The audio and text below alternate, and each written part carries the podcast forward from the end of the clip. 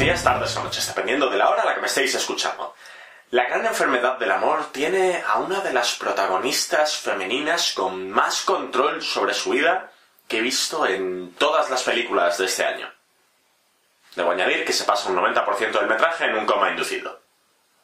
Ahora en serio, la película es tierna, bonita y conmovedora. El protagonista, Kumail Nanjiani, es un humorista de ascendencia pakistaní interpretado por sí mismo.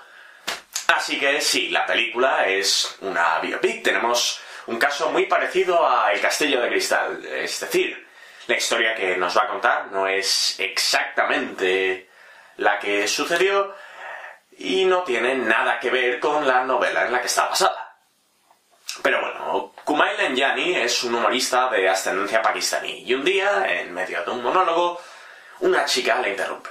Después de terminar su monólogo, Kumail entabla conversación con esta chica, Emily. Empiezan a salir. A lo largo de la película, Kumail tiene que intentar compaginar su vida, una vida en una familia tradicionalmente pakistaní, y tiene que averiguar cómo puedes salir con una chica blanca en lugar de con una buena chica pakistaní. Todo esto lleva a una gigantesca pelea entre Emily y Kumail. Y después de eso ella se pone enferma y hay que ponerla en un coma inducido médicamente. No hay ninguna correlación entre la pelea y la enfermedad, solo que pasa así.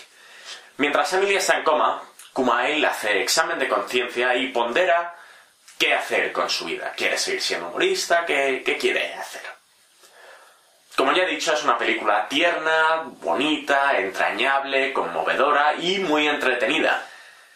Y aunque normalmente me encanta hablar de los personajes, esta película, al ser un estudio de personaje, especialmente de cómo era Kumail allá por 2007, a pesar de que la película se cuenta como si fuese en 2016, pues claro, no puedo hablar demasiado de ello porque le quitaría la gracia si os explicase cómo es Kumail y todas las decisiones a las que llega a lo largo de la película. Si el objetivo de la película es ver cómo llega a esas decisiones, no tiene sentido. Así que, por favor, creedme cuando os digo que es una película muy buena.